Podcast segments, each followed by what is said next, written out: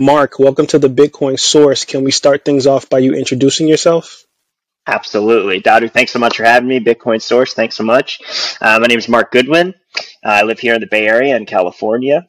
Uh, I'm a Bitcoiner. I hold Bitcoin uh, for a few years now. Uh, currently, I am very, very lucky uh, to have a job with Bitcoin Magazine, and I'm working specifically with the print magazine um, and the editorial. Uh, so yeah, I'm super happy to be here to uh, talk to a, a, fellow editor and uh, you know great writer and uh, friend and yeah, man, that's that's more or less yeah. Bay Area, California, been in Bitcoin for uh, since like 2017, and yeah, been writing in the space and educating for you know two years or so and, and one year full time professionally. Yeah. And Mark, you know, I'm always excited when I have fellow writers in the space come on the show. It's always exciting for me because as a writer, it's like rare to sometimes get um, people's thought processes on Bitcoin when they're not writers. So I'm super yeah, excited. Man. Awesome. Yeah, I mean, we got to stick together. You know, we got to. There's there's a lot of education, a lot of community, a lot of things that uh, you know. I think words are exceptionally powerful, and we all have platforms or have built platforms or are building platforms, and uh, you know, whenever we can use that to uh, you know spread spread our logos around the world and uh, help people. You know, it's uh, so yeah, no, it is really exciting always to, to talk to another and uh, you know see what cool things uh, you know fellow writers are doing in the space. So. Yeah, most definitely. And the the first question I usually ask people that come on the show is pretty much based around like where did they source their Bitcoin knowledge. So did you, mm. for example, like what inspired you, like any books, courses, or people that allowed you on your journey to become a Bitcoiner? Could you kind of like highlight some of those things if you have any? Yeah, totally. Um, well, ironically enough, I mean, I was just maybe not ironically, but just funny enough, uh, just being in the Bay, just kind of the proximity to stuff. Um, to, to where a lot of Bitcoin things were happening. Uh, I've, I've lived in, uh, in, in San Francisco since 2012, and um, you know my first introduction to it was you know in like 2014, and it was just people like talking about it like at the bar that I was working at, and then that became more and more and more of a thing as Bitcoin got bigger and bigger, and I just kept running into it. I'd see shirts, I'd see hats, I'd start to see meetups, um, and then I was an events bartender. Uh, and I actually just started working all of these parties and these these like company holiday parties and stuff for all the you know I, w- I would say extended cryptocurrency space if you will. Um, you know a lot of bitcoin stuff as well of course but um, you know there's a lot of companies out here and exchanges and stuff. So I, I sort of just proximity was kind of my first exposure to it. And then in terms of actually like you know you know education and, and what kind of got me on the path of, of, of certainly self-educating. I think everybody is self-educated. Um, but you know, I also think like there's very little original thought and everything is you know you know we're all conduits whether it's from you know up there or or, or people around us you know and um, uh, so yeah a lot of exposure just with proximity. And then uh, at the beginning of like 2018 you know when i was kind of looking back at you know as the bubble was sort of coming down and i was like all right what did i just do? What what's happening here? And uh, that was when i really started to dig in uh, and really start to learn. Um, and that was when I, uh, you know, I discovered Andreas Antonopoulos, which I think is, you know, he's a pretty, it's a pretty cliche, you know, response, I guess, but he's kind of the teacher's teacher. And, and I went to bed basically every night in, in like 2018, listening to videos of him, um, you know, teaching about Bitcoin. And, um, so I would say he's probably the first, you know, and, and foremost. And from that, um, and from following him, uh, you know, it really connected me to everything else. And then I, you know, I found uh, the Kaiser report, um, which you know, Max and Stacy, uh, I now would consider them friends, and I think that they're incredible people in in so many ways. And uh, through their show, then I found out about Isaiah Jackson and like uh, Jeff Booth and and Nick Carter, and I mean, just like Preston Pysh and, and Tuur and like just all of these like legends. And uh, it really just Saifedean, you know, and all this stuff. And again, you know, I, everybody has their own view on Bitcoin, and, and my favorite thing is picking and pulling the things that I really like about everything. Um, but yeah, really, that that show really introduced me to so much incredible thinkers. Um, and then I just started buying a lot of books, man, just reading as much as possible. Uh, like I'm a huge fan of Grokking Bitcoin um, by Kalle Rosenbaum. That's probably my favorite Bitcoin education book. Uh, I've read it a couple times, and it's like I can literally see it's right there. It's on my desk always. Like if I need something, it's kind of my go-to reference source. Uh, of course, Mastering Lightning, Mastering Bitcoin, uh, Price of Tomorrow, Bitcoin Black America. I mean, I've my whole I'm just surrounded by Bitcoin books everywhere, and uh, yeah, I just like I was just obsessive. I just wanted as much content as possible, and just luckily there's kind of no shortage, you know, uh, for better or for worse. And especially now, I mean, even within my own within my own company at, at Bitcoin Magazine, it's like to read every article we post is that's a full time job on its own, right? I mean, it's it's and then we got you know what you guys are doing and like you know the the times and I mean, there's so many so many so many publications and blogs and, and mediums and all that. So um, yeah, it's been a really funny journey. Uh, yeah, I would say that more or less sums it up. and then um, I was a redditor for a bit. I, I did Bitcoin markets, and that kind of taught me a little bit about the trading.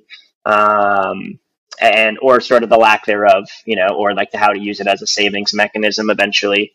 And uh, yeah, I was just really lucky, like to have a lot of, you know, I found a lot of signal pretty early on and was able to kind of like avoid, you know, the altcoin casino more or less, you know, um, and was really able to kind of just focus on Bitcoin. And then, uh, yeah, I, I, ended up making a Twitter account about two years ago, and uh, kind of the rest rest is history. There, it's like it just sort of you know free market of ideas, and um, it's just kind of whittled, whittled my uh, you know thesis down and down and down, and then uh, decided to kind of start writing and submitted something to Bitcoin Magazine, and and then uh, now I get to go talk to uh, you know friends like you and that are doing similar stuff. So it's it's been a wild journey, uh, so fun. Um, but yeah, no, I, I not even close to done learning, man. Not even close. I know that was a long answer, but I hope that helps. Because when I really started getting into Bitcoin Magazine and learning about trying to be a writer for the publication, like you were one of the people, Fetsky,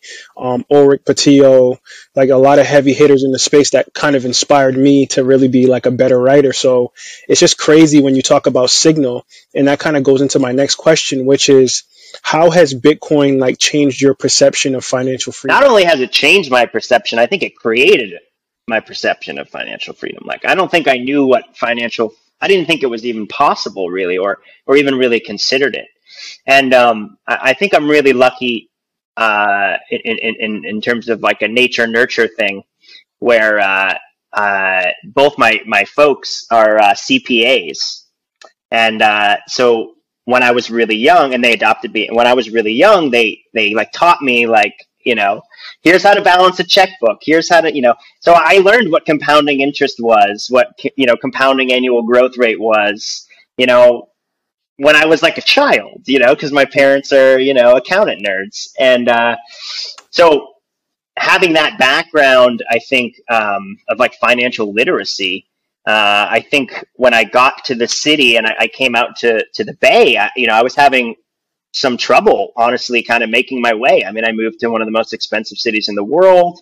Um, you know, I was living in this like not residential warehouse space. I was like managing a market and working so much and barely able to pay bills. And um, yeah, it's just like I, I, I was realizing even you know realizing I had to step up in financial literacy and, and you know had had you know, a lot of privileges and, and even still I was struggling like crazy. And it's like, I can only imagine how hard this would be for someone who, who doesn't know how to manage a checkbook or, or what compounding growth rates are or whatever. So, um, Bitcoin really like was the missing piece that kind of came in. Like I was just kind of a lost boy, man. Like I was just lost. I, I was, I was, you know, really escaping with, with substances and, and not, and just really not, you know, doing what I had come out to do um, and was really just uh, yeah a lot of escapism.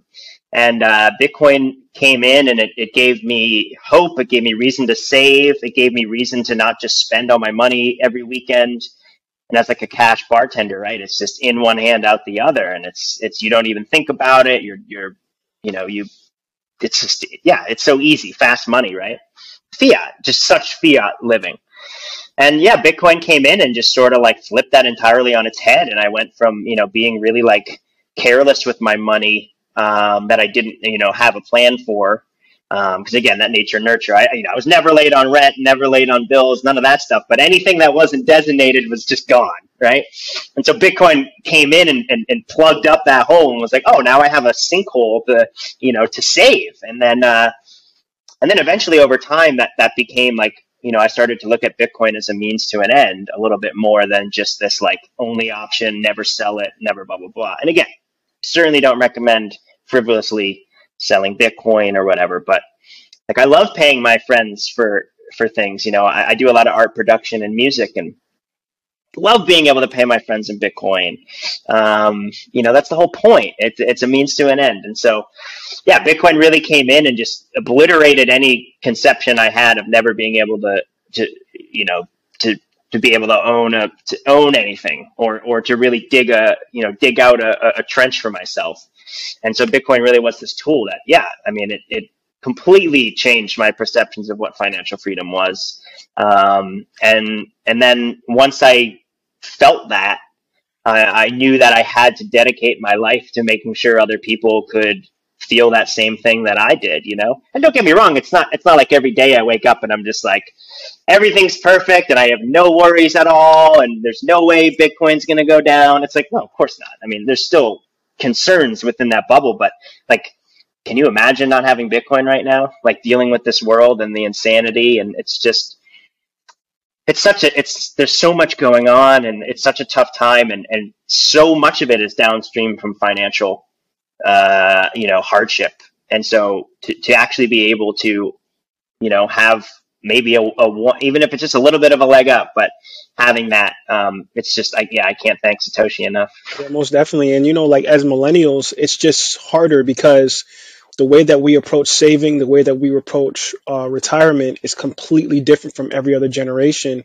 And I love how you talk about signal and you talk about really having a purpose behind Bitcoin when you start to talk about savings because I feel the same exact way. It's like before this, like, yes, you have your 401ks, you have your little retirement plan set up via your job, but it just never really connected with, with me personally. Like, you mean to tell me I can't touch this till I'm 60 something years old? You know, you really don't understand the fundamentals of it. And it's like when you see Bitcoin, it's like, wow, I can I can be in control of this right now. I don't have to wait until I'm an old man to understand the value of you know my sweat equity and the things that I put into it. And like you said, you know, when you're giving people or incentivizing people for their work, for their proof of work through whatever it may be, music, you know, anything, you can just say, hey, like, here's some Satoshis for, it, you know, what I think is a creative tool for you. And I think that, you know, Mark, what you're doing in the space is huge because once again, like I always have to harp on this, writers are kind of like the unsung heroes of, of this ecosystem because I know for me, like, if I want to retain some information, I really try to look towards literature because it allows you to decipher and make your own decisions versus like if you're listening to a podcast or a YouTube video or even someone in front of you, you really don't get the full context of it until you sit down by yourself in a quiet room and really listen and read on Bitcoin so you can have your own understanding of what the protocol is. I totally agree. 100%. I, I, I'm, it's like ironic because I am, you know, I'm a musician and, and that's so much of what I think about. It's not Bitcoin, it's music but but I am I'm a visual learner you know like I I'm I'm really I I don't process things as well um you know in, in podcast form or or in in a video form. And I love podcasts and I love videos and I actually like it more and more every day and it's easier for me to connect. I'm getting better at that skill. It's all skills right? I get a lot better at processing as it goes on and as I do more and more. But oh yeah books, man. I mean, there's just something. Yeah, I think you really did touch on it. There's something really magical about, um, you know, processing the, the, information for yourself and you're you actually visualizing it and kind of and, and, and taking that world that someone else expressed and, and, and putting it in, in, into your own your brain or your eyes or whatever versus say you know here's the image here's the sound um, and for me that's just yeah it's it's so much easier for me to learn um, like even even so much so like um, you know some of you know my favorite people in the space that have done podcasts that have transcripts you know like uh, somewhat recently i was i was looking up like an old shinobi uh, McCormack thing where they were talking about like x pubs and stuff. It was you know, a really long time ago, years and years ago. And the transcript was there, and I was like, oh, so much would rather read the, even though I think they're both great speakers and you know good people. It's like I would so much rather read. I know I will process the information eighty five percent better if I read it. Um, so, yeah, man. Uh, you know, I think I am a little biased, but I agree with you. I I, I, I do love the writers. It's so fun to go back. Um, and there's no shortage of it really like to, to go and look at all these old blog posts and these old medium posts and see people challenge these perceptions and present ideas in real time as this revolution and this decentralized consensus is trying to form and you see people taking great social stake and and and risk of coming out and being like no this is what i think. This is the math. This is what and presenting these arguments and and not deleting them and leaving them up and and and look going back on it and seeing the things that got right or wrong. And i think there is something very magical about like the kind of permanence um, of of writing in that sense so yeah i'm with you you know i've kind of traversed some of your articles and there was one thing that really stuck out to me that I wanted to ask you on the show, which was in pertaining to the petrodollar. So you know, fundamentally, you know, Bitcoin creates this free market. You know, a lot of the Bitcoiners talk about the free market. But my question to you is, Mark, do you feel that the petrodollar has kind of corrupted the free market? And do you think that Bitcoin will allow us to kind of free ourselves from the petrodollar down the road? Absolutely, I do. Uh, certainly, as long as we don't continue to build inroads of where the petrodollar can continue to, you know, because I mean, Bitcoin is not immune to dollarization. In fact, it's actually very susceptible to dollarization. Not in the same way, you know, uh, some of these other, you know, platforms. I won't, I won't say them by name, but they, they, they're much more corruptible to dollar incentives because, you know, consensus is actually derived from value um, staked into the system in an abstract way rather than a very like physical real way. So when you have a money printer that can just create that abstract value and you can just purchase stake like that versus like, oh, I need to manufacture chips and I need to have, you know, how many, you know, kilowatts of energy and what the price, you know, there's there's such a different thing with with Bitcoin versus these these other systems. Um, I, I have sort of a theory with the petrodollar that um, it, it has mostly it, that it broke in 2020 um, and so what we're experiencing right now is the, the petrodollar system breaking. And uh, I, I understand the Dixie is shooting up, of course, like the dollar index relatively to all these other currencies. It's like looking really good. Um, but against itself, it's obviously not looking really good. I mean, I, I'm here in California, gas is like $8, right? It's like I, I put twenty dollars in my tank the other day, and it didn't even turn off the the uh, the the fuel light. Right. So, um, but specifically with the petrodollar, it's this very interesting thing where um, it was this funky mechanism where they they they were able to basically, you know, force demand uh, for the dollar by requiring countries to buy the dollar first, then to buy petrol, right, to be able to industrialize. So they made a little handshake agreement, you know, with Saudi Arabia to say, hey, you know, please do this.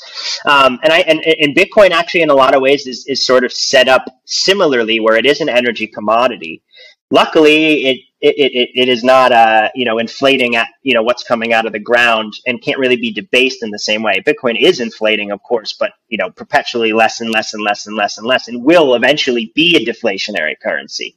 Um, but right now, it's not. It's a disinflationary currency. So it has an extreme advantage over the petrodollar um, in that sense. Um, but I mean, I don't think the dollar is going away anytime soon. I think it's going to continually lose power against Bitcoin. Um, you know, eventually, right? I mean, we might have a little bit more down here, maybe. Um, although I'm, I'm kind of hopeful the bottom's in, but I probably shouldn't say that out loud too much.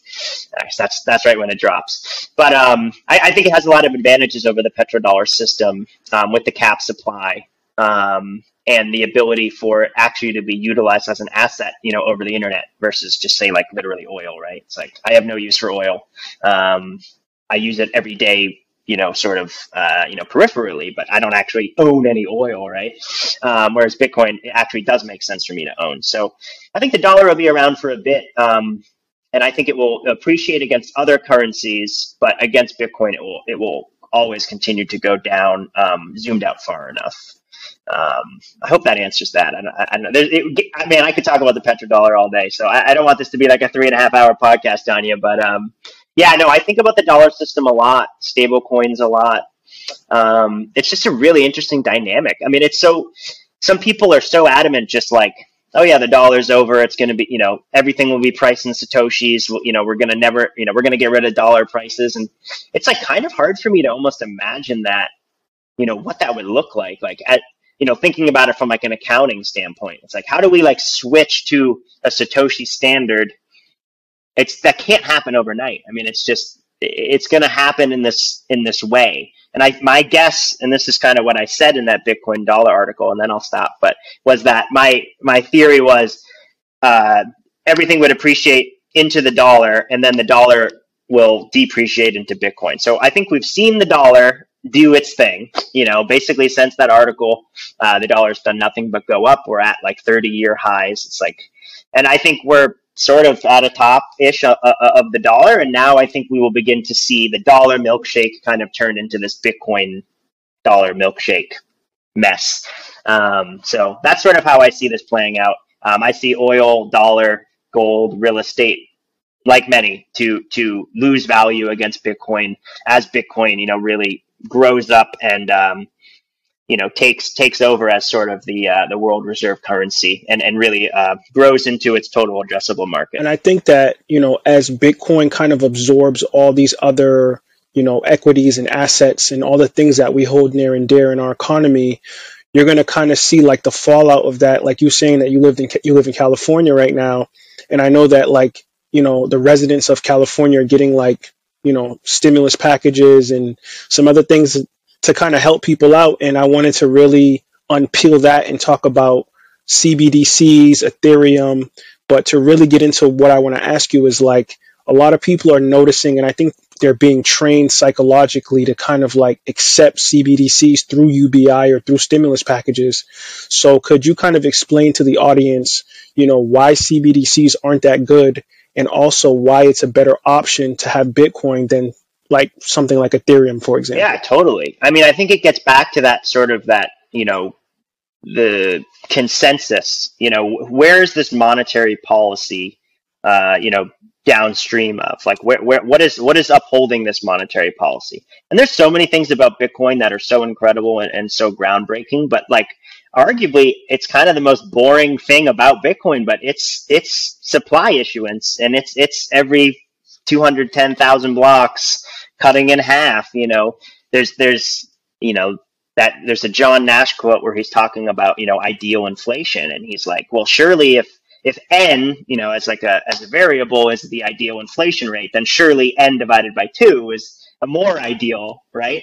And so Bitcoin really is sort of like just the master like uh, you know interest rate of the monetary supply if it's the world reserve currency, right? And that can't be uh, you know, changed uh, without unbelievable consensus and, and, and an incredible, um, you know, uh, you know, just mass, you know, mass, mass, mass acceptance of wanting to change something. And I honestly think, in many ways, we're, we're sort of at the point of no return. Of really like, I think there will be opcode changes. Maybe we'll have go smaller blocks. Maybe we'll have a couple things, but I think in terms of monetary policy, like Bitcoin is is, is pretty much set. You know, I really don't see that changing. And there is no other monetary system in the world that can possibly say that. I would say like the next closest thing is probably gold in that it's like the rate of it and, and, and how much of it is is is is a, is the free market. It's not one person being like I'm going to create you know six trillion more dollars worth of gold you know, by pressing a control P on a computer program and then zeros get entered into people's bank accounts. It's like, you can't really do that. It's based on what you can actually like pull out of the ground. Um, but that said, gold is still, uh, you know, there's so much of it in the universe and, and we think so much about earth, but I mean, there are trillions and trillions and trillions, quadrillions of dollars worth of gold floating around out there. Maybe someday we actually will be able to, you know, you know, achieve the the alchemist dream and actually be able to create gold, uh, you know, out of energy and atoms. Like maybe uh, Bitcoin is is like a is a finite uh, resource or an asset in an infinite universe. And that is such a profound thing.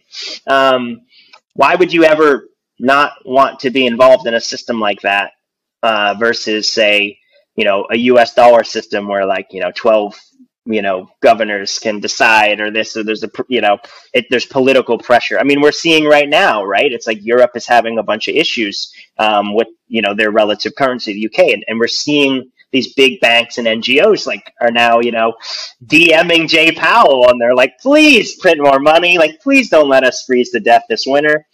And the fact that that's even, you know, there is no one to, to plight towards uh, uh, for Bitcoin in terms of changing monetary policy. So I think that's a profound difference from uh, proof of stake system, which I would put both Ethereum and the US dollar under. Um, those are all oligarchical systems. Um, and uh, and I'm not a fan of, of that kind of stuff. I, I have seen the the abuses. I've seen the um, just uh, power corrupts in, in, in such a way. And, and, even if you go in there with, I mean, I'm sure so many like I, there's a honestly sometimes, especially even with Ethereum, like I, I think a lot of it is naivete versus say uh, you know, bad actor or, or, maliciousness. Now, I think there are bad actors in the space and in that and in that protocol um, system, but I don't necessarily think like everybody involved is is you know a bad person. I mean, I thought about a lot of that stuff. You know, I, I wrote a, a, you know a theoretical right, white paper for a nonprofit that I was working on that was a proof of stake system uh, a couple years ago. Looking back on it, it's a Ponzi scheme, right? And I never executed it. I never did it. It was sort of a thought experiment, very well intentioned, but no, I mean, it's it would be a, a very much so uh, a, not a good system, and and it would have allowed you know a, a lot of uh, you know. Uh, I, I could have theoretically taken advantage of the system in so many ways, being the person that you know theoretically could have created this thing, and so you know, why would you want to be involved in a system that is uh, susceptible to oligarchs when there is actually an alternative? And so that's why I think when we really look at everything that's gone on, I mean, I don't think it's a, it's a surprise that right before the halvening, that was the first time that Bitcoin's supply issuance went below gold's coming out of the ground, and you know the two percent of the you know the dollar's average annual inflation, which was May of 2020. It's like that's right when the whole world started to go crazy, you know and I'm not, I don't mean that conspiratorially. It's just sort of like, I, I don't think it's a surprise that there was a huge mathematical shift, uh, mathematical. Um, and as someone, you know, we, we all know how much money really controls so much of, of, of, of us, you know, of our incentive structures on a personal level, a societal level. Um, and, and so to me, it's no surprise that that all kind of happened at the same time. So yeah, I, I think Bitcoin is freedom in, in, in so many ways, um, because yeah, you, you, you can actually literally mathematically opt out. And as long as you are, you know, taking care of your keys and, and operating correctly, you know, you can probabilistically secure your property in a way that's never that's never existed before that is backed you know by math and, and thermodynamics in such a unique way. Um, and as long as you're careful and considerate and, and self-responsible for that because it is a huge risk. You press the wrong button and you know you can't call up satoshi and say hey uh, you know, I messed up. It's over. Um, and so with that comes great responsibility. Um, but that responsibility is so worth it. So that would be my answer. Um, I didn't really talk about CBDCs too much, but to me, CBDCs in a lot of ways are almost sort of a red herring, where I, I think the the stable coins that we have are are like I, I almost think the governments would rather probably have a private entity actually um, be the ones controlling um, you know and that's always kind of been a thing you know private banks are generally the ones that actually create the dollars you know they that you know that gets sent out. And, and i don't think that system is really going to change. I think um, we're going to see a lot and a huge explosion in, in private um, stablecoin issuance by by these banks. Um, and they're going to be the ones buying up the debt of of of Jay Powell, and they're going to be the ones really servicing that and, and, and trying to get as many users as possible uh, to use you know a stable coin so that the inflationary effects of of you know their money printing is is lessened by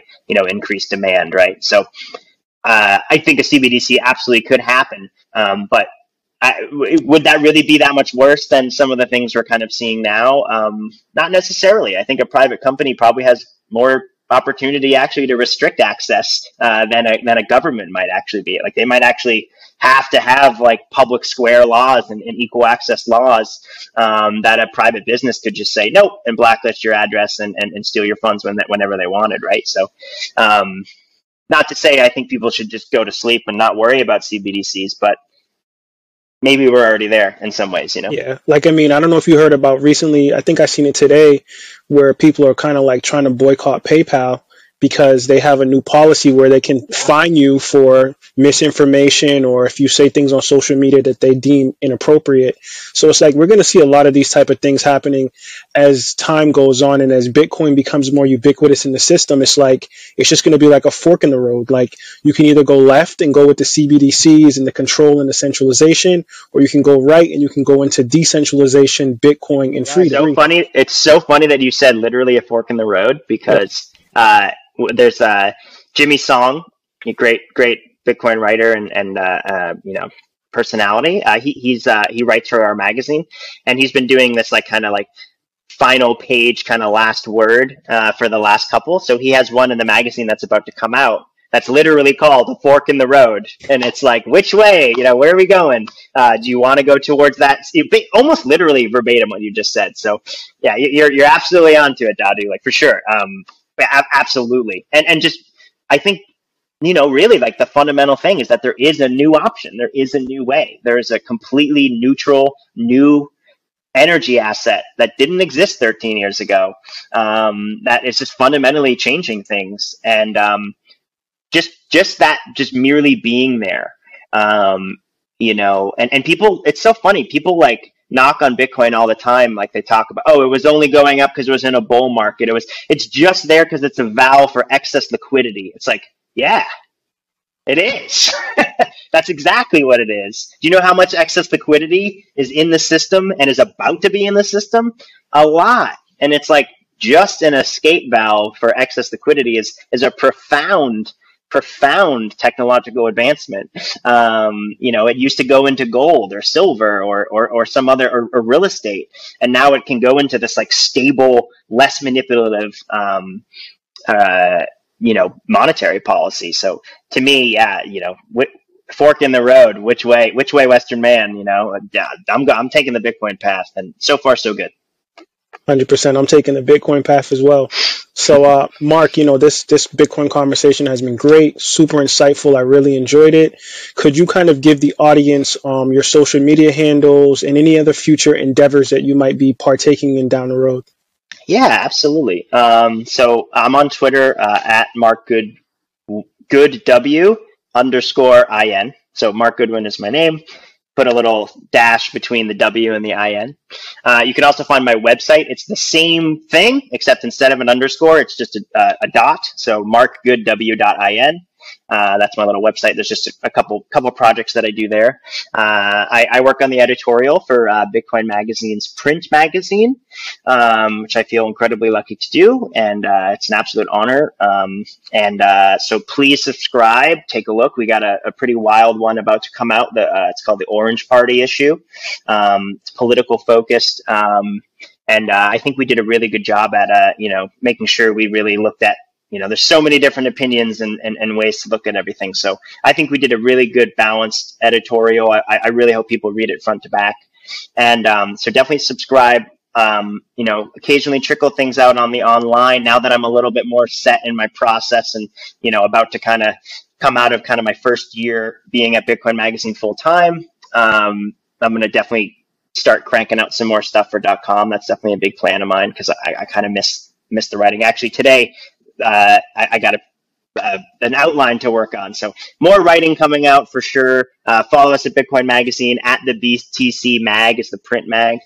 Um, and then yeah, man, um, happy to, to, to come talk anytime. Um, I love what you guys are doing, and yeah, just incredibly thankful to be here. And uh, yeah, it's great great to be amongst friends and uh, and and uh, you know others, as I say, you know, who are who are educating and fighting this and fighting you know for for equity and financial literacy and another way uh, for others. And and so uh, yeah, I think there's a great responsibility for that we have um, that we've been so lucky with Bitcoin and to, to see you know others take that and not just run away and disappear, but to really put all of their life's energy into helping and educating. Um, I think that's just the greatest thing. So very appreciative to be here, and uh, yeah, keep keep punching, man. I couldn't have said it any much better, Mark. Um, you know, once again, thank you for taking time to be on the Bitcoin Source. Have a good one. Thank you, man.